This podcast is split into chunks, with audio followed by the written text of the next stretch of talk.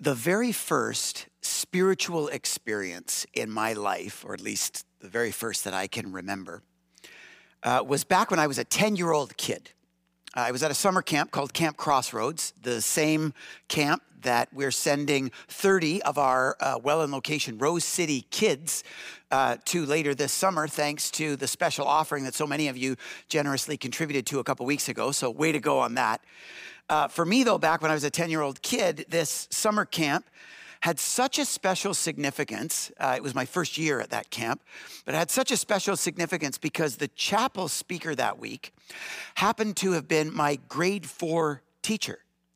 And so, going to this camp for the very first time, uh, I immediately had kind of a special bond or connection with the person who was going to be doing the, the teaching that week.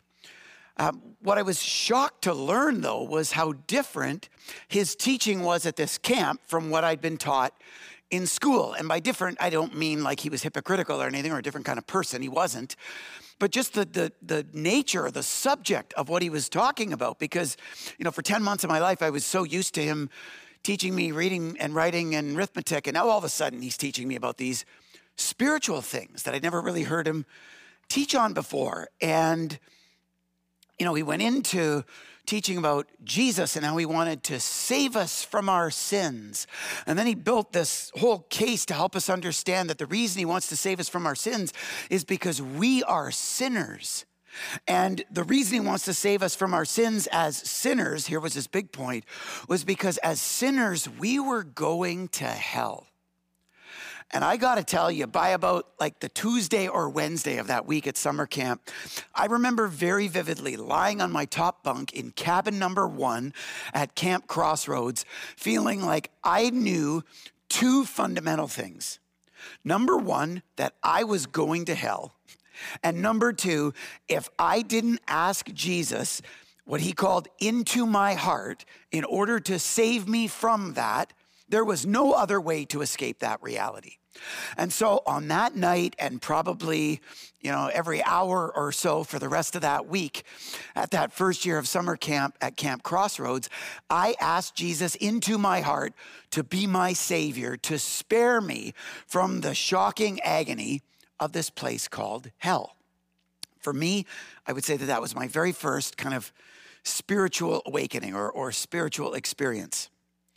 Now, through the course of my life, I had other kind of spiritual experiences or awakenings. Thankfully, uh, not many that were uh, necessarily that scary.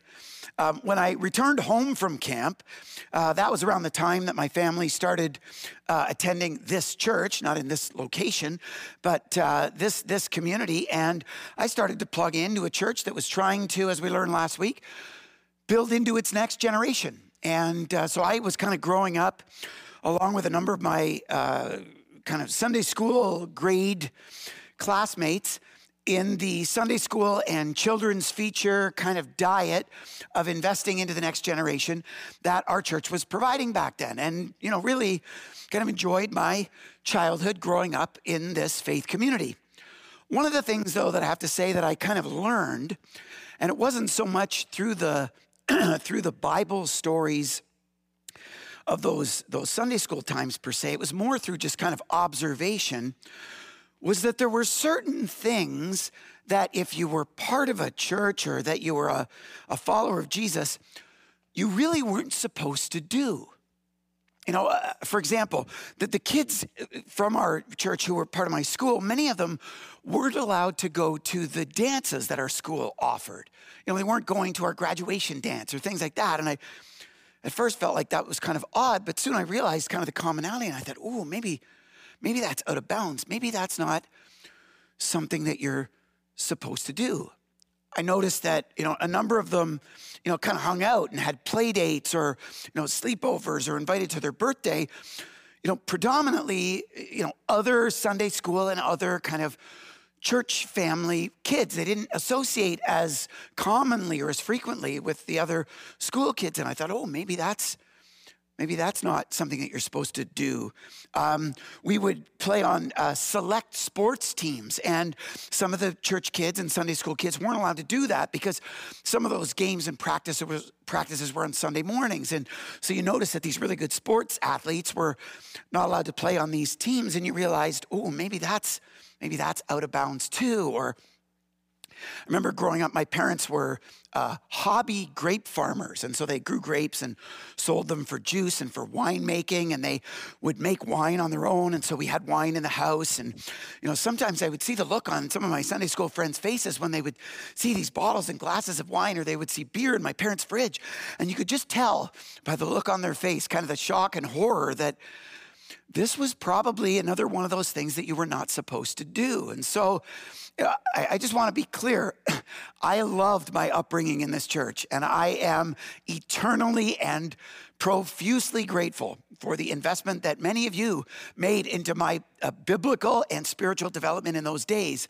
But I have to say, I, I did kind of get the message that there were certain things that were supposedly out of bounds and kind of understood faith in a the, the way the phrase goes you're not supposed to drink or dance or smoke or chew or hang around with those who do. It was kind of that, that version of faith that I would say I understood as I was growing up uh, in our community. Then I would say that there was a kind of a third era of faith that I grew up in or a third spiritual experience. And this wasn't because I had a whole lot of spirituality. This would have been during my university years. And uh, I was really oh, frankly, very lax in, in my spiritual life in those years. I've shared this many times that by the end of my university life, I flat out didn't like the person that I was becoming. And I was living in Toronto and, you know, not paying any attention really to anything spiritually. And so my lifestyle was increasingly reflecting someone who's living in Toronto and not paying attention to anything uh, about their spiritual life. But I had these spiritual experiences still because of some friends of mine. One was a, a teammate who happened to be a member of the InterVarsity Christian Fellowship Program uh, in my university. And the other was the manager that I worked for who uh, oversaw our department. We were uh, lifeguards in a, in a hotel uh, in Toronto. And so between this manager and this, this teammate of mine, it was interesting because they both had the same kind of approach towards me and they both had the same impact on me. It was interesting because both of them tried to consistently make me feel like I was a horrible person. And maybe it was just because they knew that I had a bit of a faith background. They knew that ever since I was a little kid, I had prayed that prayer and asked Jesus into my heart to be my savior. And, you know, it was just kind of a constant barrage. It was almost as if they made it their mission to always point out to me where I was disappointing God. And they weren't doing it in a hypocritical way. They didn't profess that they were perfect in any sense. And they weren't even really doing it in a judgmental way. They, they were actually doing it quite sincerely and, and in a way that they actually embraced and desired for themselves. Because they actually believed that the worse they could make me feel about myself, the more they could motivate me to want to get serious with God. Because in their two lives, the way that it worked for them was when people made them feel bad about themselves, that's what actually motivated them to kind of trigger a greater degree of faith. And so, for, for the better part of my growing up years, I would so th- say that those three versions of faith kind of described how I understood life with God. There was the be terrified of going to hell version of faith. There was the don't break these certain rules version of faith. And then there was this feel so bad about yourself that you're motivated to become better version of faith. And that was really what defined kind of my upbringing. Now, for some of you, you might wonder how this freak of a faith person managed to end up becoming a pastor. Thankfully, there was actually a fourth version of faith that I was exposed to. And thankfully, uh, it was through many of you uh, in our community in my uh, later years. Once I had returned from university and moved home and plugged back in to this, to this church family. And uh, there are probably a number of different moments or experiences, so I'll just highlight a few. excuse me, one of them though was just this overarching sense of value that I felt. And maybe this value was in stark contrast to this, this degradation and shame that I was feeling from these Christians in university, but it was more than just a, hey, we're glad to see you on Sunday mornings. People like wanted to hang out with me and not just tell me how bad of a person I was. Um, even more so, there was a couple who were overseeing our uh, church's youth ministry at the time, and they actually invited me in to be part of their youth leadership team. They knew my background, they knew how I'd been living in university, and they knew that I wanted to make changes, but they weren't about you know, making me feel bad. They were about communicating that I might have value to contribute to this ministry, that I had value to them and maybe even value to God. You know, at the same time, I was understanding um, the purpose of what the church was for, that it was actually to usher in the realities of heaven on earth today. And I started to understand that a life of faith was, in a lot of ways, less about what happens when you die and more about what happens in your life on earth. And it was less about being saved from something and more about being saved for something. And it was about opportunity more than about anxiety.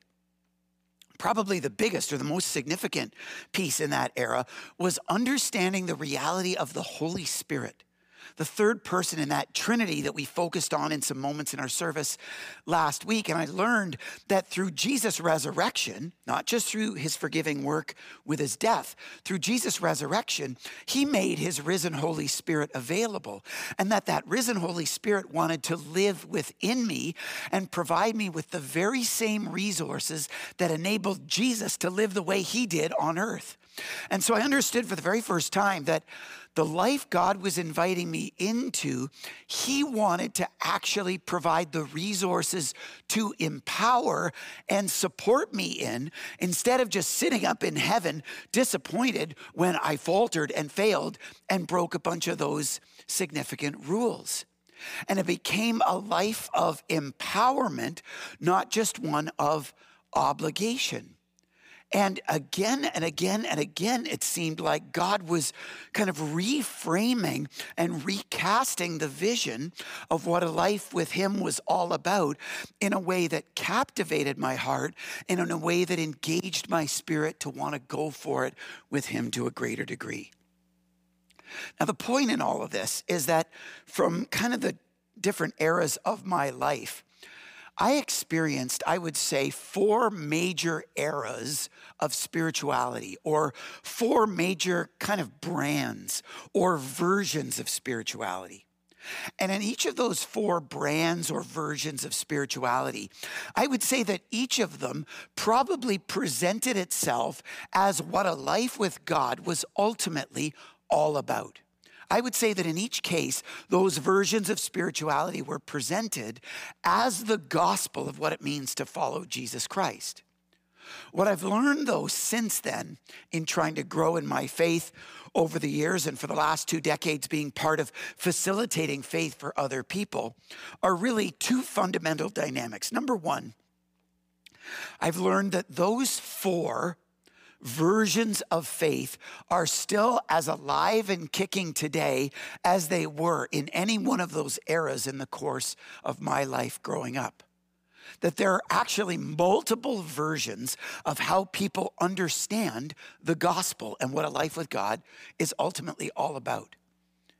At the same time, and this is the more contentious one, I have learned over the years that from the Bible's perspective, from the perspective of the heart of God, from the perspective of the life of Jesus, and from the perspective of the teaching of the New Testament, only one of those versions is actually true. Only one of those versions actually represents the big idea of the Bible and the essence of the nature of God and the core of the life and message of Jesus and the fundamentals of the teaching of the New Testament. Only one. The other three are what I would refer to in today's terminology as fake news. And what we're going to spend the next four weeks on is exactly this. We are going to unpack what the scriptures say about why some of these versions of what a life with God is all about are actually false. What it is about what the Bible teaches that debunks them and makes them fake news instead of the true gospel, while at the same time anchoring ourselves in the truth of what the Bible teaches about what a life with Jesus is all about. Today, thankfully, we're going to start on the positive end and we're going to start with the true gospel. And we're, so we're going to dive in there, first of all, to a passage in 1 John chapter 4. If you've got a Bible, you can follow along where it says there, beginning in verse 7 Dear friends, let us love one another, for love comes from God. Everyone who loves has been born of God and knows God, and whoever does not love, does not know God because God is love. At its core, as a starting point, we need to center our understanding of all things spiritual from the Bible's perspective on the reality that at its core, the person of God is described fundamentally as love that most core to the character of God is the defining attribute of love. On top of that, it's core to the work of Jesus. Keep reading. In verse 9, it says, This is how God showed his love among us. Excuse me. He sent his one and only Son into the world that we might live through him. This is love. Not that we loved God, but that he loved us and sent his son as an atoning sacrifice for our sins. Both the nature and essence and character of God and the work and the teaching and life of Jesus Christ can be summarized in one word the word love. And when it comes to the good news of the message of Jesus that the Bible teaches that we're invited into, if you're taking notes, I would summarize it this way that we are invited, First John teaches this, but we'll look at other places too. We are invited into a life of love through an act of love by a God of love. It's nothing more complicated than that. At its core, that is the ultimate good news of the Bible that we are invited into a life of love through an act of love in Jesus by a God of love whose fundamental characteristic is love. Now, if you're looking for a little bit more biblical backbone than just one random passage, appreciate that this is core to everything that Jesus taught. In fact, one day someone said, Hey, based on all the other rules that we're exposed to, all the other things that we're trying to obey, how would you summarize them or prioritize them? Jesus responded this way in Matthew chapter 22. He said, Love the Lord your God with all your heart and with all your soul and with all your mind. This is the first and greatest commandment. And the second is like it love your neighbor as yourself. All the law and the prophets hang on these two commandments. In Jesus' day, they believed in 613 Jewish laws. They said, which of them are the most important? He says, there are really two. In a sense, there are one. There's one, but it has two dimensions to it to love God with everything that you've got and to love people and your neighbor as yourself. It's a love based prioritization and a love based invitation to faith that Jesus ultimately prioritized. and when he prioritized this, understand that he wasn't just ranking these two laws, you know, slightly above the other 611 or so. Jesus was completely overhauling and reframing how people fundamentally understood their life of faith. Look what it says in John chapter 13. He says, There a new command I give you, a new framework. He says, Love one another. As I have loved you, so you must love one another. His point is that whatever priority or whatever focus or whatever value system you had in your faith construct up until now, I want to give you a new one, one that is primarily oriented around and anchored in the value of love. Now, you read on after the life and teaching of Jesus, and the New Testament authors echo this very same sentiment. Look at what the Apostle Paul says in Galatians chapter 5 and verse 6. He says there that the only thing that counts is faith expressing itself through love. Any other prioritization or value grid that you could bring to your life of faith doesn't hold up to the value of faith expressing itself in love. And later on in 1 Corinthians chapter 13, he says the opposite that anything else that you would bring that lacks love has no value. He says there in verse 1 if I speak in the tongues of men or angels, but do not have love, I am only a resounding gong or a clanging cymbal. If I have the gift of prophecy, I can fathom all the mysteries and all knowledge. And if I have a faith that can move mountains, but do not have love, I am nothing. If I give all I possess to the poor, and I give over my body to hardship that I may boast, but do not have love, I gain nothing. He says you can perform all kinds of spiritual gymnastics, but at the end of the day, if you lack love, you have no spiritual value whatsoever because he's reframing all of the prioritization and all of the value system of a faith in Jesus Christ around one thing the value of love. And at the end of the day, that's the difference between the true gospel and this fake news or these false versions of the gospel. It's not so much the values that they seek to represent, it's the organization and prioritization of those values. Because in each of those other ways, each of those other claims, you know, that, that more than anything, you need to be terrified of hell. Or more than anything, you can't fundamentally break certain rules. Or more than anything, you need to feel terrible about yourself in order to feel better about uh, a life with God. You know, if those are the primary values, they miss out on the primary value of love. And they make what are primary values things that are not primary values to God. In fact, they make values that against the law of love actually become subordinate, if not eradicated. Take a look at what some of the scriptures teach. For example, in 1 John 4, when it comes to that, what I would call fear based gospel of just being terrified of your eternity. In verse 18, it says, There is no fear in love. Perfect love drives out fear because fear has to do with punishment. The one who fears is not made perfect in love. The invitation of Jesus is not primarily about making you terrified enough to follow him. It's about making you aware of his love for you and being captivated by that.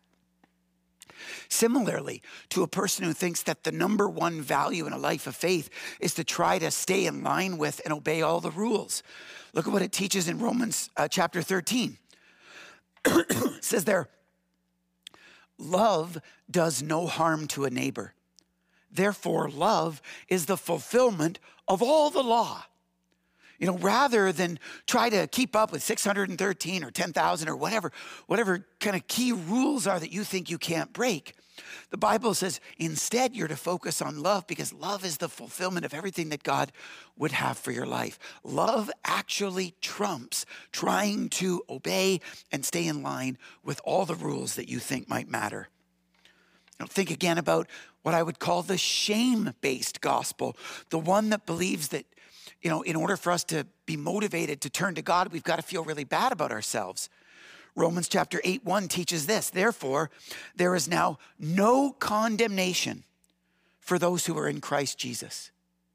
If you are in Christ Jesus and you have responded to his work of love as a gift from a God of love by trying to live a life of love and faith in him, there is now no condemnation Shame has no place in a life with God that is fundamentally defined by a gospel of love. And so I, so I, I, hope that you're starting to see the picture of why these alternative versions of what people may present as the gospel are actually more fake news than gospel because they misprioritize certain values as the ultimate values that God cares about, when in reality, compared to the value of love, they aren't. They don't hold up to the same biblical priority as the value of love. Take a look at another example in 1 Peter chapter 4. Peter says, above all, he says, love each other deeply because love covers a multitude of sins. Same idea as Romans, you know, love kind of fulfilling the law. He says, love covers a multitude of sins. Notice here, that he begins this by saying, above all, above all. When a biblical writer says above all, they're using that phrase because of everything else they're going to teach you. They want this to be highlighted. They want this to be bolded, italicized, or underlined for this to be, you know, valued more than the other stuff that they're teaching. Go as kind of a, a homework exercise and do a biblical search of the term above all and ask yourself where in the Bible it produces that phrase. How many times biblical writers try to highlight the idea of something being above all?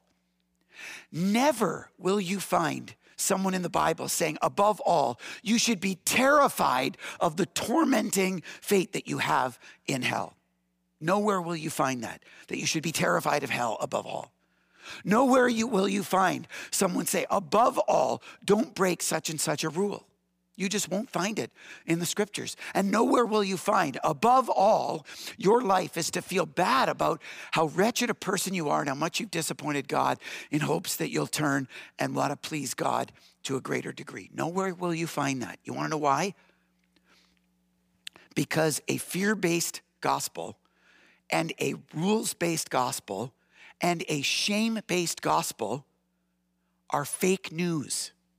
They are not the gospel. They are not the invitation to a life of love through a work of love from a God of love. They are not a love based gospel.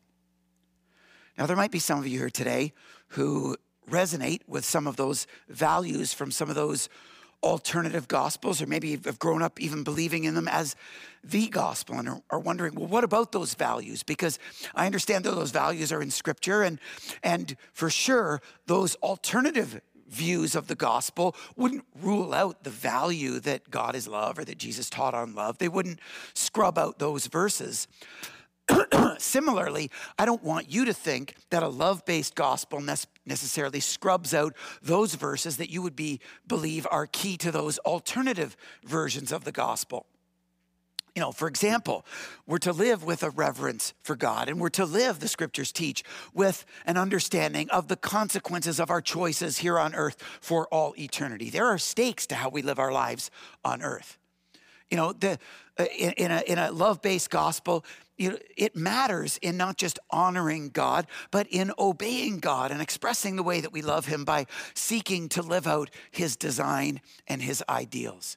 And for sure, God gives us the gift in love of His Holy Spirit, who at times convicts us, you know, whether we know it or not, and, and kind of tweaks our conscience so that we can understand where we drift from His design as a way of helping and supporting us to live more like Him out of love. So I don't want to necessarily scrub out the verses that have been sacred to you and say those verses or those biblical ideals don't matter. What I want to do today, though, is the same thing that I believe Jesus came to earth to do, and that was to offer a fundamental reframing of how you package and organize and categorize and ultimately prioritize certain ideals and values in the Bible and in the teaching of Jesus and of the teaching of the New Testament so that you can properly understand what is core to the heart of God and what is not. And ultimately, the way that God is ultimately inviting people into a life with Him and the way that He isn't. At the end of the day, it's not which of these is in the Bible or isn't, it's which of these is framed or which of these is prioritized more true to the heart of God and which isn't. I heard it described in kind of a, a metaphor recently as the difference between fences and a well the difference between fences and a well. The technical term is a bounded approach or a centered approach if you're a theology type. And the difference between fences and a well is simply the, the philosophy or the approach with which they keep people or animals close to them. You know, the whole idea of both of those approaches is to keep people close to the center. But by building fences, the thought is you keep people or things or animals close to the center by ensuring that they can't go too far by building the fence. By building the well and creating a wellspring of life, you inherently keep them close to the center by making them want to draw water from the well. And in a sort of metaphor, that's the difference between the, uh, the, the fear based and the rules based and the shame based gospels. Those are set up as spiritual systems that serve as fences. Where the love based gospel is something that Jesus wanted to reframe and offer to people as a well, as a source of life and vitality that can revolutionize people's lives and experiences and ultimately their eternities. Gang, that's why we believe that this next month will be so significant as we dig in to subsequent versions of the gospel and understand how the teachings of Jesus and of the Bible fundamentally debunk them, fundamentally declare them as fake news, and in a very practical way, learn how to reframe our own values and our own priorities around a love based gospel. I believe that it will not only reframe how we understand God, relate to God, know God, serve God, and share God. I believe that it will fundamentally redefine how we grow spiritually. It'll de- redefine how we understand the purpose of the church and what it means to be part of it, and even redefine some of the very most practical things about how we live our lives. Things like, you know, what defines a good or bad day? Those are different according to which gospel you ultimately live for. You know, things like what our goals in life are. Those are different according to which gospel you ascribe to. You know, how about um, the invitation or the way that we relate to other people? Those are different according to which gospel you ascribe to. Or the way that we parent or the way that we invest in the next generation, which we learned last week, we all have a role to play in. Those are all different according to which gospel you ascribe to. And the reason I believe that this series will be so significant is because as a personal at a personal level, as I shared earlier today, I've experienced all of these versions of the gospel. I've been the product at different times of a fear based gospel. I know what it does, I know how you react to it, I know what it provides and what it doesn't provide. I've been a product in some different ways of a rules based gospel. I know its upsides, I guess, but I know its downsides. I know its limitations. I've been the product of a shame based gospel, and I know what it motivates you to do and what it motivates you to not do. And thankfully, I've been, motiv- I've been exposed to a love based gospel, and I know what it's like to understand that God loves you and Jesus died for you, and His Holy Spirit wants to live in you to invite you into a life of love made possible through a work, an act of love, through a God of love. I know what that means. And more to the point, I think this series is going to be so significant because not only have I experienced those things, I'm guilty of actually sharing those alternative versions of the gospel even through my life today. I haven't fully, completely kind of purified myself of all those gospels, and I'm sure you haven't either. And so, for all of us, there's going to be a tremendous opportunity to experience so much more of what God has for us as we debunk these versions of fake news and instead embrace the true good news of the gospel of love of Jesus Christ. If you're still at the point where you think, oh, this doesn't really matter, I'll give you one more challenge for homework. Ask your friends who aren't part of a life of faith, who aren't part of a church, why they're currently not part of a life of faith or part of a church, and see what they say. Because, as Greg Boyd says in his book, Repenting of Religion, he says, How much harm has been done to the church and to the cause of Jesus Christ because Christians have placed other considerations alongside or above the command to love as God loves. In the name of truth, Christians in the past have sometimes destroyed people, even physically torturing and murdering them. In the name of holiness, Christians have often pushed away and shamed those who don't meet their standard, creating their own little holiness club to which struggling sinners need not apply. And then, in, in the name of correct biblical doctrine, Christians have frequently destroyed the unity of the body of Christ, refusing to minister or worship together because of the doctrinal differences, sometimes viciously attacking those who disagree with them. Gang, I think that this month we can embark on what may be the single most significant month of messages that we ever have before. And if you have a friend that's outside of a life of faith and hasn't really been interested in faith or church, I would encourage you to share this message video with them and invite them to consider that maybe there's an alternative version of the gospel that they've never been exposed to before. Maybe they've only ever always been exposed to fake news, and maybe there's something waiting for them that could revolutionize their lives because it's revolutionized my life, and I know that it can revolutionize yours. And so I hope that you're excited to buckle your seatbelt for this next month, including the next three weeks and Canada Day as we not only debunk these versions of fake news and these false gospels, but at the end of the day and each week, week in and week out, celebrate the love based gospel of Jesus Christ. That at the end of the day, what God invites us into is a life of love made possible by an act of love as a gift from a God of love. Let's pray together. God, I'm excited for this next month and where you want to take us, what you want to teach us, and how you want to grow us. And I just pray by your Spirit right now that you would speak to each one of our hearts and help us to separate truth from false.